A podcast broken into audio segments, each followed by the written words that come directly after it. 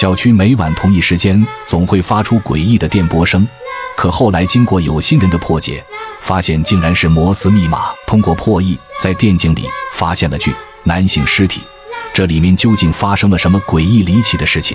欢迎收看《诡案实录之幽灵电波》。这天，胡不凡带着乔飞来到胡不凡同学所租住的小区。此时，乔飞因为难得的休息天被胡不凡破坏了，不免有些怨言。可当胡不凡说起小区里闹鬼，乔飞却来了兴趣，可还是有点担心，就他们两个能不能处理？两人在小区门口等了许久，胡不凡的同学，一个打扮十分另类的年轻人，才姗姗来迟，跟胡不凡打着招呼。看来这就是胡不凡所说的不靠谱青年了。三个人打打闹闹的往胡不凡同学三皮租住的房子走去，打开门。房间里乱七八糟的，就像刚刚遭受劫匪洗劫一般。但奇怪的是，放乐器的地方却非常整洁，可以看得出三皮是个对音乐十分热衷的人。三皮是摇滚乐队的吉他手，虽说穿着另类，但为人直率热情。三人一进房间，胡不凡就迫不及待地问起三皮在电话里所说的灵异事件，可三皮并没有回答。自顾自地看着自己的手机，一边打开了电视，似乎灵异事件与这台电视有关。可电视里正播放着综艺节目，并没有什么奇怪的地方。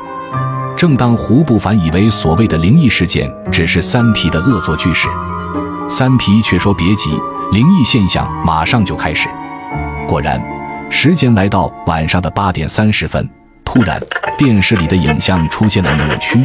并伴随着滋滋的电波声。过了一会，电视里的画面已经完全变成了雪花点，但诡异的电波声并没有停止，反而是越加清晰了。但胡不凡觉得这只是普通的电视信号不好，怎么能算是灵异现象？这让他十分恼火，觉得三皮是在耍他们俩。可三皮却表示他并没有开玩笑，因为出现电波声的并不仅仅只有电视，屋内所有的电器。每到这一时间，都会同时发出诡异的电波声。根据他的了解，小区里的每户都出现了同样的情况。听到这，胡不凡和乔飞便仔细地听了起来。果然，屋内所有的电器此时都发出了诡异的电波声。但胡不凡依旧认为，这算不上是灵异事件，电压、气压都可能造成这一现象。可一旁的乔飞却始终没说话，仔细听着这诡异的电波声。突然，乔飞朝两人喊道：“这电波声好像确实有问题，因为乔飞听出所有的电器发出的电波声似乎有规律可循，并不是那么杂乱无章。”胡不凡和三皮见乔飞说的认真，便不再说话，而乔飞则是闭上了眼睛，仔细地分辨起这诡异的电波声。突然，乔飞睁开眼睛，掏出了手机。打开了手机的录音模式，开始录起了这诡异的电波声。很快，电波声消失了。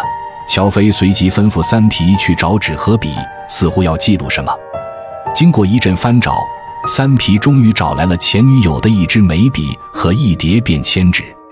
只见乔飞迅速接过纸和笔，便趴在茶几上，一边听着录音，一边写着什么。原来，乔飞发现这诡异的电波按照长短音。有规律的反复传播，似乎是摩斯密码的传输方式，所以按电码的方式记录了下来。随后，乔飞将电码转换成了英文字母，可这些胡不凡和三皮自然是不懂的。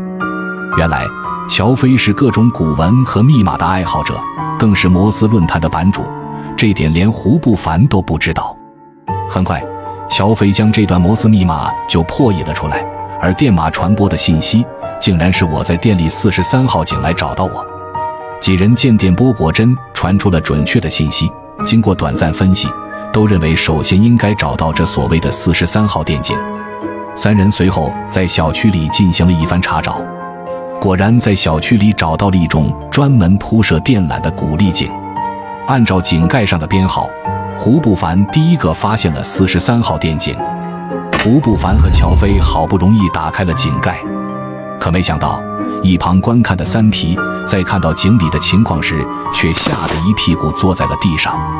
胡不凡和乔飞随即往井下看去，也是大吃一惊。只见在那有着杂乱电线的井里，竟然有一个死了几天的人，而那个人被杂乱的电线死死地缠绕着，估计死亡了有一周以上了，身上长满了蛆虫。如果不是乔飞发现电波的规律，还不知道要在里面腐烂多久。经过调查，死者的死因很快就查明了，原来电工下井维修时，因电井封闭太严，导致缺氧昏迷。而小区的物业未经仔细检查就关闭了井盖，才导致了悲剧的发生。而胡不凡和乔飞却对鬼魂传播电波的能力感到不可理解。秦头为他们两个做出了解释：原来科学认为人的脑电波是存在的，并利用脑电波发明了遥感机器人。但也有人分析灵魂的载体就是电波，并且被通灵者接收，甚至影响人体磁场。可这一说法并未得到认可。正当大家不明白为何这个鬼魂会以摩斯密码的方式传播消息，而感到诧异时，旁边响起了风队的声音。风队说道：“办案民警在死者身上找到了一本笔记本，家属说愿意送给找到死者的乔飞。乔飞接过笔记本，竟发现那是本摩斯电码对照表，里面记录了几种常见的电码加密方式。”这时，大家才明白死者也是个摩斯电码的爱好者。根据风队的说法，灵魂并不能直接改变事物本身，周围也许有着许多他们留下的线索，可因方式不同，根本感应不到。而电码也许是一种比较容易沟通的方式。